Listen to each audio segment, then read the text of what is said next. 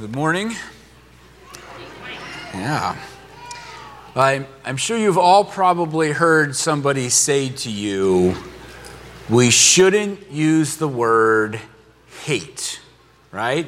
Because hate is a strong word. Right? I'm sure you've done something in your life, you're like, oh, I hate that, I hate this. Uh, and somebody's responded that way to you. Uh, but, but we use that because we're really upset about something or we really dislike something and we are trying to communicate our feelings about how strongly we don't like something. But I think if we're honest, there are probably some things that you're like, you know what? I really do hate this. I'll give you three things that I hate. Okay, three things that I hate. And I know you're probably like, Adam, you're a pastor. You're not allowed to hate stuff. It's okay. I talk to God. He agrees with me, so we're on the same page. Uh, the first thing that I hate, uh, I hate olives. I just don't like the taste of olives. Uh, yeah, yeah. There's there's something about it. Uh, it even the littlest piece or the juice, it, you know, I can just taste it on a, on a bite or, or whatever food. I feel like it can just it can just ruin whatever I'm eating. And, and Krista's always on me, like, what's the big deal? And I'm like, honey, you don't understand. Like, it's such just it's just such an overpowering taste to me, and I just really don't like it. You know, and the worst part is when I go to the grocery store, it's like there's an entire aisle devoted to olives. Have you ever noticed that? There's, there's, there's black olives and there's green olives and there's pitted olives. There's, there's small, medium, and large. Some come in a can, some come in a jar. And they just taunt me every time I have to go down that aisle. So I, I hate olives. The second thing I hate is face paint. I don't, I don't like I don't like putting anything on my face. I don't know what it is, but, but I've always struggled. Like, I, I actually feel like I get nauseous when I'm looking at people that have face paint on. So, like, if anybody's ever tried to put face paint on me, it's like, no, like, get away. Like, even my own kids tried to do it. It was like, don't touch me. Uh, so, so, Halloween is always a really difficult time for me. I'll tell you, I hated teaching those kids and they would come in and they'd paint their face, and for like 45 minutes, I'd have to teach this kid. I, I cannot think of anything more terrifying than a professional circus clown who wants to paint their face for a living. So I, I hate face paint. Okay, I, I, just I hate it. Uh, and the third thing, I, I, I don't think I'll get much much flack for this. Oh, but I hate the Dallas Cowboys. yeah, yeah, I'll tell you. I mean, they, they walk around the country like, oh, we're America's team, as if there's not like 30 other two, you know, 31 other teams here. They walk around like they're the greatest thing in the world, you know, and they're sprinkled all over the country. Like, I don't understand it. Like, they just magically show up all over the place. And they're always talking about what they did like 20, 30 years ago. And I'm like, listen, 20, 30 years ago, I learned how to ride a school bus and tie my shoes, but I don't pat myself on the back, right? Like, it's over and it's done with. Um, you know, the worst part is, I hear some of them are in this church. don't look around. Don't look around. We know who they are. Okay? But, but those are things that I hate, right? And, I say that in jest, but as we go through the sermon today, God is going to tell us that there are things that He hates. And as we talk about the sermon series, again, the holiness of God, again, we're, we're looking at the distinctive nature of who God is, how God has separated Himself from sin, and how God has separated Himself from man and said, I am above everything else in this world. That's what the idea of holiness means. And I want to keep taking us through this process, getting in a deeper and deeper level to understanding that vast chasm that exists between us and God. Because again, the more that we understand that chasm, the more that we understand the magnitude and the gracious love of our Father who is in heaven. So if you have your Bibles, you can open up to Proverbs 6. Uh, Proverbs, again, is, is the wisdom book. The first nine chapters, it deals with uh, a father speaking to his son. And he's basically saying to him, Son, if you want to be wise, here's what you need to do. Here's what you need to follow. Here's how you need to think. And in this discussion that this father is having with his son, we have this little part here in Proverbs chapter 6, starting in, in verse 16 here. It says, There are six things the Lord hates, seven that are detestable to him haughty eyes, a lying tongue, hands that shed innocent blood, a heart that devises wicked schemes, feet that are quick to rush into evil, a false witness who pours out lies and a man who stirs up dissension among his brothers. Okay, so again, this is written, you know, it's a wisdom book. There's a little bit of kind of poetry to it. So it's, it's written in a, in a way that's not like the narratives, like the gospel or the book of Acts, where we're just going through. But let's, let's work through this here. Now, the first thing we need to try to understand, and I know this is probably a confusing part for a lot of people, is is it six or seven? Is God confused about his numbers? Well, well, first off, understand that when it says a lying tongue and a false witness, that's kind of a similar idea. So, in a way, it's six, but it's also a list of seven. But the bigger idea to this, uh, it's think of it like when a kid uh, and they're, they're, they're arguing with another friend, and to make his ultimate point, he goes, Yeah, well, infinity. And then what does the next kid say? Well, infinity plus one right? And really, what this is telling us is just it's kind of like God's like, no, there's six, no, no, no, there's seven things. God is saying, listen, this is not the exhaustive list of things that I hate. All I'm telling you is for this passage, I'm going to make a point using these particular sins. But there's a whole lot of other sins that exist that God hates. And so that's the idea there. So if you're confused about the is it six or seven, that's just the idea. It's just a poetic way of saying there's a whole lot more stuff that I actually hate than, than what I've listed in here. Okay? So, first off, hate then. Hate is this idea, it's the intensity of turning away or against something. It, it literally is the concept that when we say we hate, you have now become the enemy against whatever that is. So, so when God is talking about this, he's talking about things that are detestable. He uses the word, it's an abomination. He finds it disgusting. He finds it offensive against him. So, like olives and face paint, right? I, I, I, hate those things. They, they detest me. They make me want to turn away from it, right? I don't want it on my food and I don't want to have to look at it. Well, when God is talking about our sins, this is what's going on. God is saying, I hate your sins, and because I am a holy God, I have to turn myself away from those sins. But in the very same facet, it's the same thing for the world. Because, see, the world who lives in their sins looks at a holy God and is also repulsed by a holy God because they say, I hate that God, and then they turn their backs on God. But that's what hate does. So, what are these actual things that he hates? Well, he starts with haughty eyes. Haughty is another word for just meaning high or lofty. It's essentially the word proud or being full of pride. And it shouldn't surprise us that this is the first thing in the list. Because when we have a heart that is full of pride, and I'm not talking like, hey, I did a good job, but a heart that elevates me over the authority of God, or a heart that elevates me over my fellow man, what have we done? We've basically said to God, God, I am higher. No, no, God, I am better than you. And it destroys the sense of equality in mankind because it has you and I look at our fellow man and say, You are not as good as I am, and I am better than you. One commentator said, No vice stands in sharper opposition to God than haughty eyes. So it shouldn't surprise us that when we are full of pride, that really sets us against God. He then goes on and he mentions a lying tongue and hands that shed innocent blood.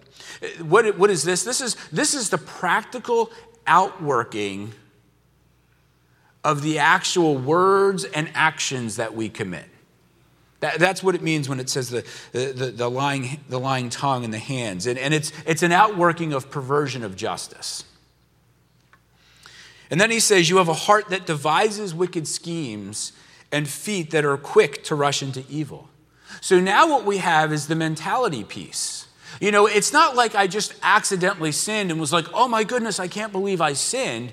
But it's the fact that we are conscious and, and, and our minds are looking towards sin. And, and it's not just that I'm looking for sin, but I have feet that are quick to rush into the sins. It's like we wake up and it's like, oh, I can't wait to sin today. I just can't wait for it. And then we have false witness and one who stirs up dissension.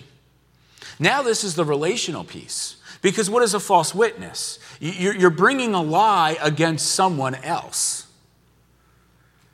And you're causing conflict or strife between you and another person, right? So, so now it's the social component of what goes on. So if we, if we take a look at that list there, do you guys kind of catch what the, what the author is doing here?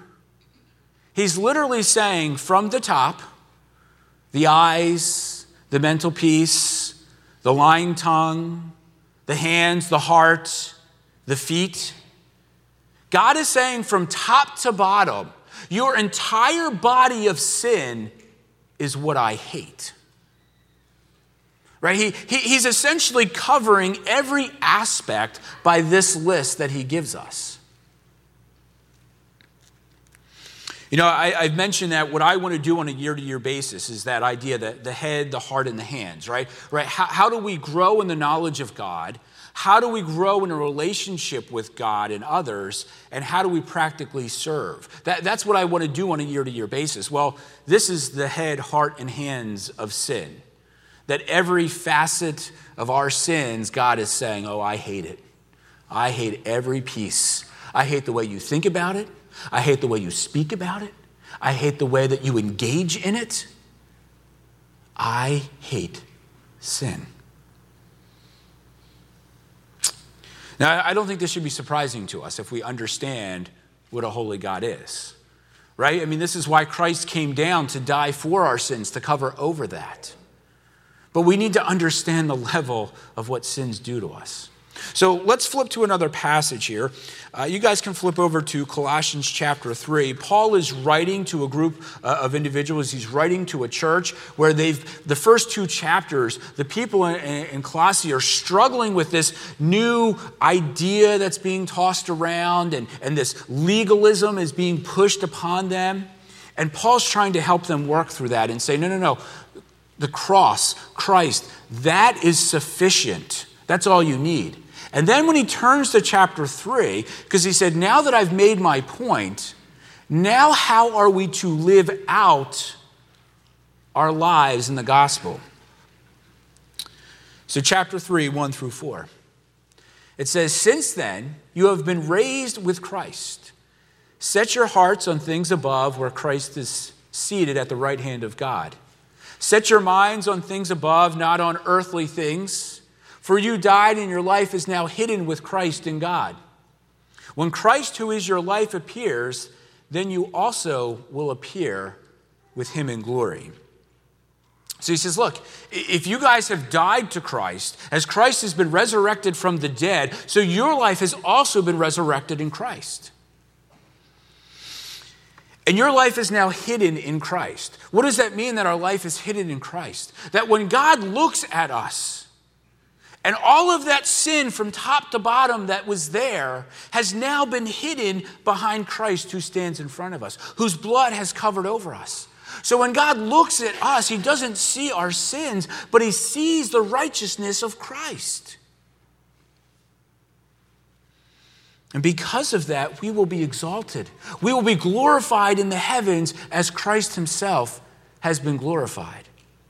But, but notice the author's piece here about this. What are we to do? You, you set your heart, You, you set your mind where? Not on the things of this world, but on the things of above. When, when we set our hearts and our minds, it, it's a way of having a, an intense focus upon that. It, it's a way of saying, I am going to honor and, and exalt what it is that God wants from me. And then he gets more specific here in verses 5 through 10. He says, Put to death, therefore, whatever belongs to your earthly nature sexual immorality, impurity, lust, evil desires, and greed, which is idolatry. Because of these, the wrath of God is coming. You used to walk in these ways in the lives you once lived, but now you must rid yourselves of all such things as these anger, rage, malice, slander and filthy language from your lips. Do not lie to each other, since you have taken off your old self with its practices and have put on the new self, which is being renewed in knowledge and in the image of the Creator. God says, I hate these things. I hate this. I hate your immorality.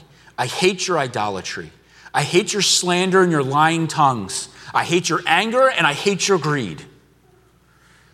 And because you have now been in Christ, you are to put these things off. Right? You, you can't live in the flesh anymore when you are now of the Spirit. I can't live in the earthly world if I'm supposed to be living in the heavenly realms. They are two things that are not compatible. Quite frankly, they butt heads with each other. It's got to be one or the other. And what does he say? He says, put it to death. You are to kill your sins, you, you, are to mortify your sin.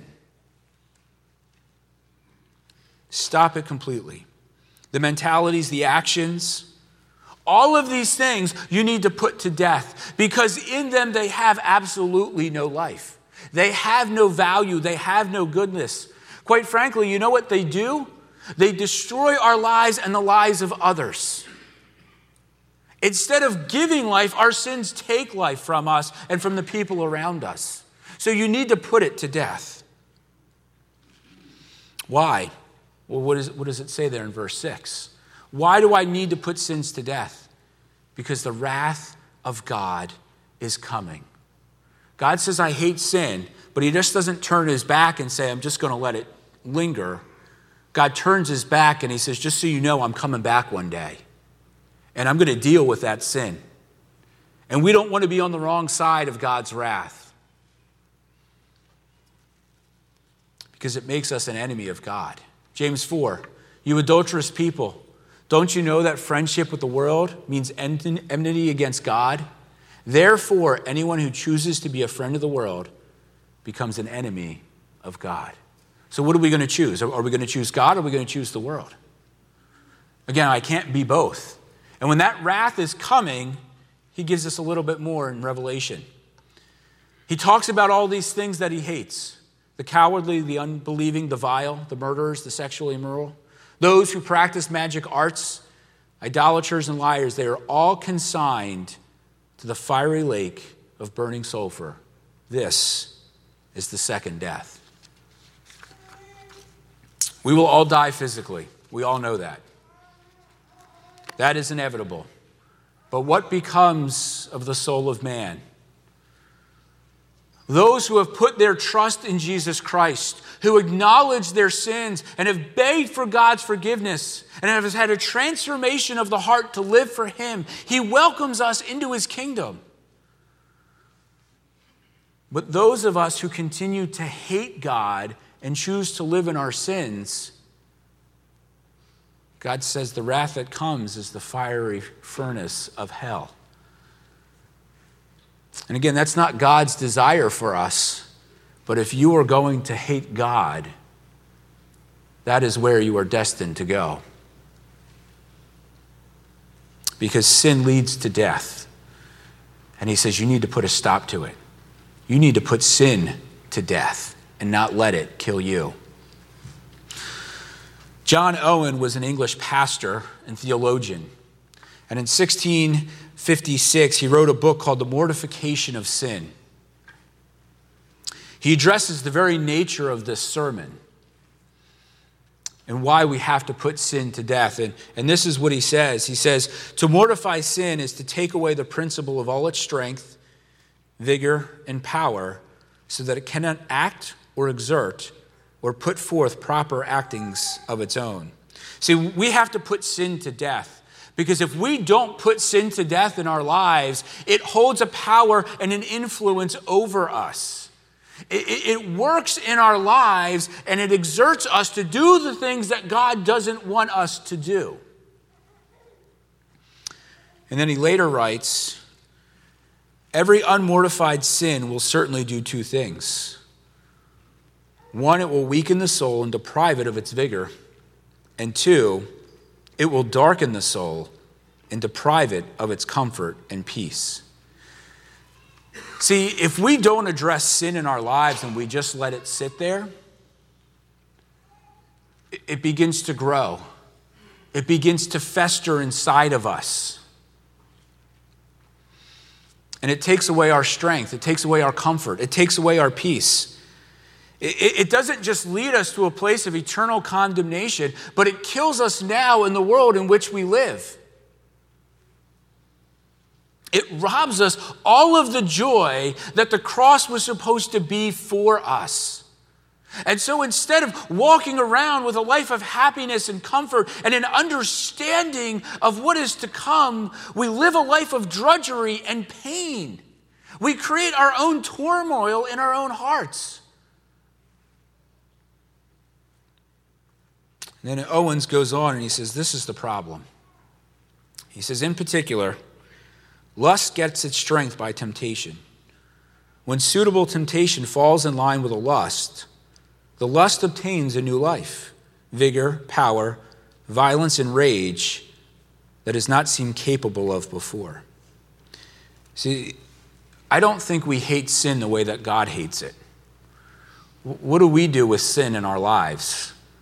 We tolerate it. We dance around with it.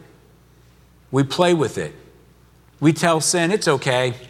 You can hang out. I, I can handle you. And all we're doing is allowing that sin to grow in our lives, to get bigger and bigger, and to consume us more and more. So instead of mortifying it, we become friends with it. Let me, let me just give you some very simple, practical examples of, of what I mean. And understand, guys, I am no saint.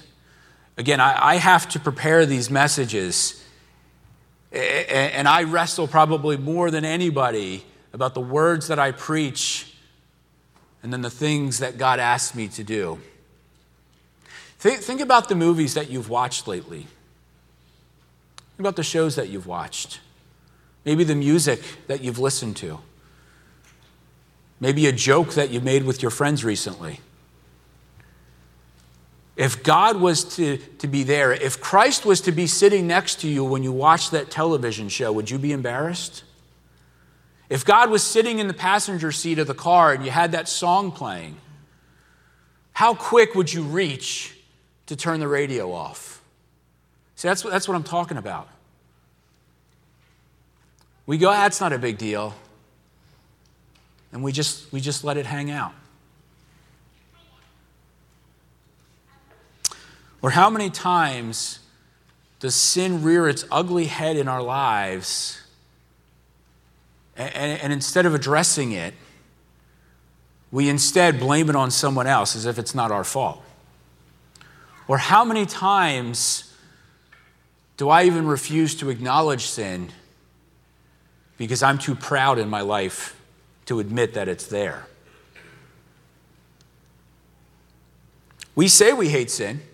We talk about we want to follow Christ, but do we? Is that evidenced in our lives, in our day to day basis, and how we go about the things that we do?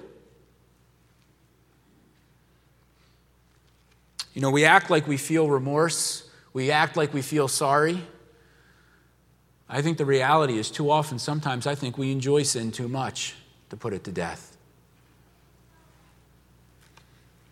I think, again, we're just too proud to admit who we actually are.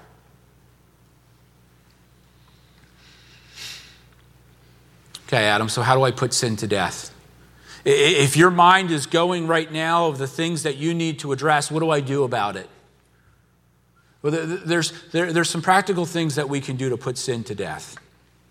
The first thing that we need to realize, guys, is it only happens through the power of Jesus Christ. We have to come to the feet of the cross and we have to bear our sins before God and say, God, I need you to take this from me. I, I need you to work in my life because I can't do this on my own. If I could have dealt with sin, we wouldn't have needed a Savior at the cross. But Christ understood that. Romans 8 says, If you live according to the flesh, you will die. But if by the Spirit you will put to death the misdeeds of the body, you will live. As I said, it's only through the power of the Holy Spirit that sin can be eradicated through our lives. So when I say, come to the feet of the cross, what does that mean? It means that every single day I am communion with the Father and I am praying to Him and pleading with Him, Lord, please help me through this. And I'm in my word and I'm reading because I'm saying, God, I need to know what it is that has to happen. And I'm praying and I'm praying with Him. There is a constant awareness of the sins that we have and a constant confession to say, the moment that I am aware, God, I am bringing it for you to take out of my life. I'm not going to wait another second longer because it doesn't have a moment in my life. And so we plead with the Spirit and we submit our lives. We say, Here you go, Christ. You don't have a part of me, you got all of me. Whatever I need to change, I'm going to change. The second thing we need to do is actually take the physical steps. Take the actual active step that you need to do to change it. So if you struggle with alcohol,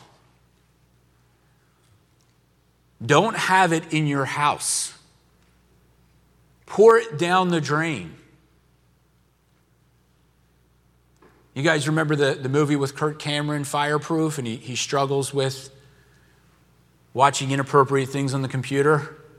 And what does he do? He physically picks up the computer and he walks out and he throws it into his trash and his neighbor's just staring at him. Maybe we need to cut the television, stop the streaming services. Maybe what you need to cut out in your life is the friends that you've been hanging out with. Well, wait a minute, Adam. If I'm supposed to witness to this world, though, how are those people supposed to know about Jesus if I'm not hanging out with them? Well, let me ask you this. If your friends are changing you and you are not pointing them to Christ, then you're not being a witness either way. And maybe that's the best thing you need to do is cut those ties right? What, is the practical step that you can do? And the third thing, we need each other. James 5. Therefore, confess your sins to each other and pray for each other so that you may be healed. See, I, I, I can say, go dump the alcohol down the drain. I, I can say, cut the, the, the streaming service. I can say, stop calling that friend and make it sound like it's easy. But get it, I get it, guys, it's not. Those are difficult things because, as I've said, sin exerts a power in our lives that makes it hard for us to do that. And that's why we need our brothers and sisters. Because I can come to them and I can confess and say, listen, I'm struggling here. And I can't do this on my own. I need you to help me. And if the fear is that when we say that, that our brothers and sisters are going to steer their nose and snicker at us, then you're sadly mistaken about what brothers and sisters are supposed to do.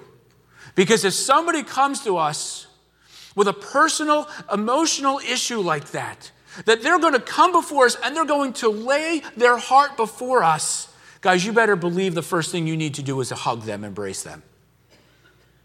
Because Christ has already convicted their heart. They don't need you to judge them anymore. But we need each other. The mortification of sin was done at the cross, right? Those of us who have put our faith in Christ positionally, our heaven is ours. But we walk the presence of this earthly world, and sin is all around us. It is a day to day battle that we must face.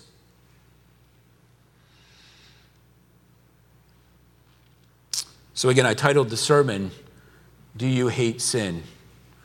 with a question mark. It's a question that's left up to you. Do you despise it? Do you actually detest it in your life?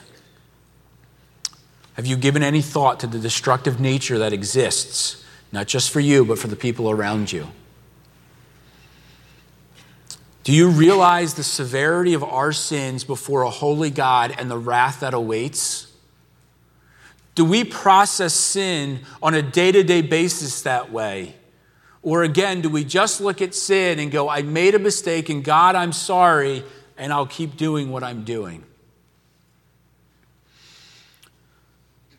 So, are we going to fall at the feet of Christ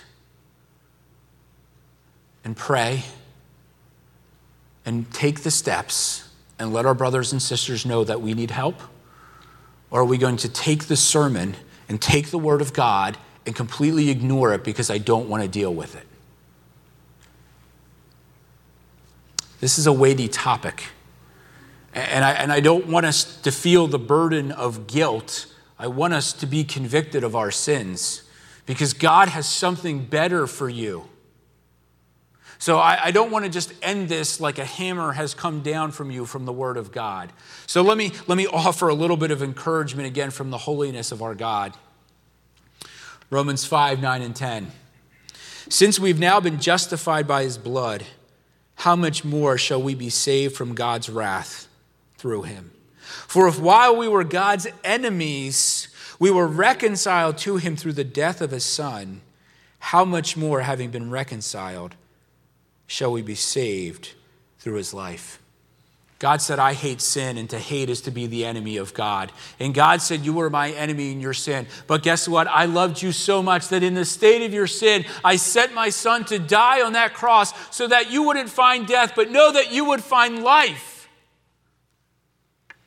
That is where we hang our hat. That is what we remember in those times. Yes, we will struggle with sin. Yes, sometimes will be harder than others, but by the grace of God, we can be saved through what He has done. And that's what He wants for us. And so I end with Proverbs 7:13. To fear the Lord is to hate evil if we understand who God is, then yes, we should hate the evil and the sin in our lives. Let's pray.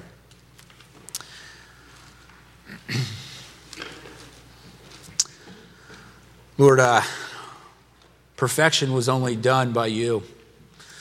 Perfection is not who we are, but yet in you we can find our perfection. And Lord, heaven awaits us, and we are so grateful for that. But Lord, you've also called us to walk this journey now. And Lord, I pray that if we are struggling with a, uh, an unresolved sin in our life, if we are wrestling with an unconfessed sin, that God, we, we wouldn't allow it one more moment to go on in our lives but that we would confess that to you. And if that's not enough, Father, that we would be willing to grab a brother and sister and say, I just need to be honest with you, I'm struggling. Here's a sin in my life that has plagued me and I need help. But grace and all glory to you, Father, that even in the state of our sins, you still loved, that you shed your blood on the cross for us. Let there be transformation of our hearts that are in word and deed, and from the very lips come a joyful praise of your salvation. Amen.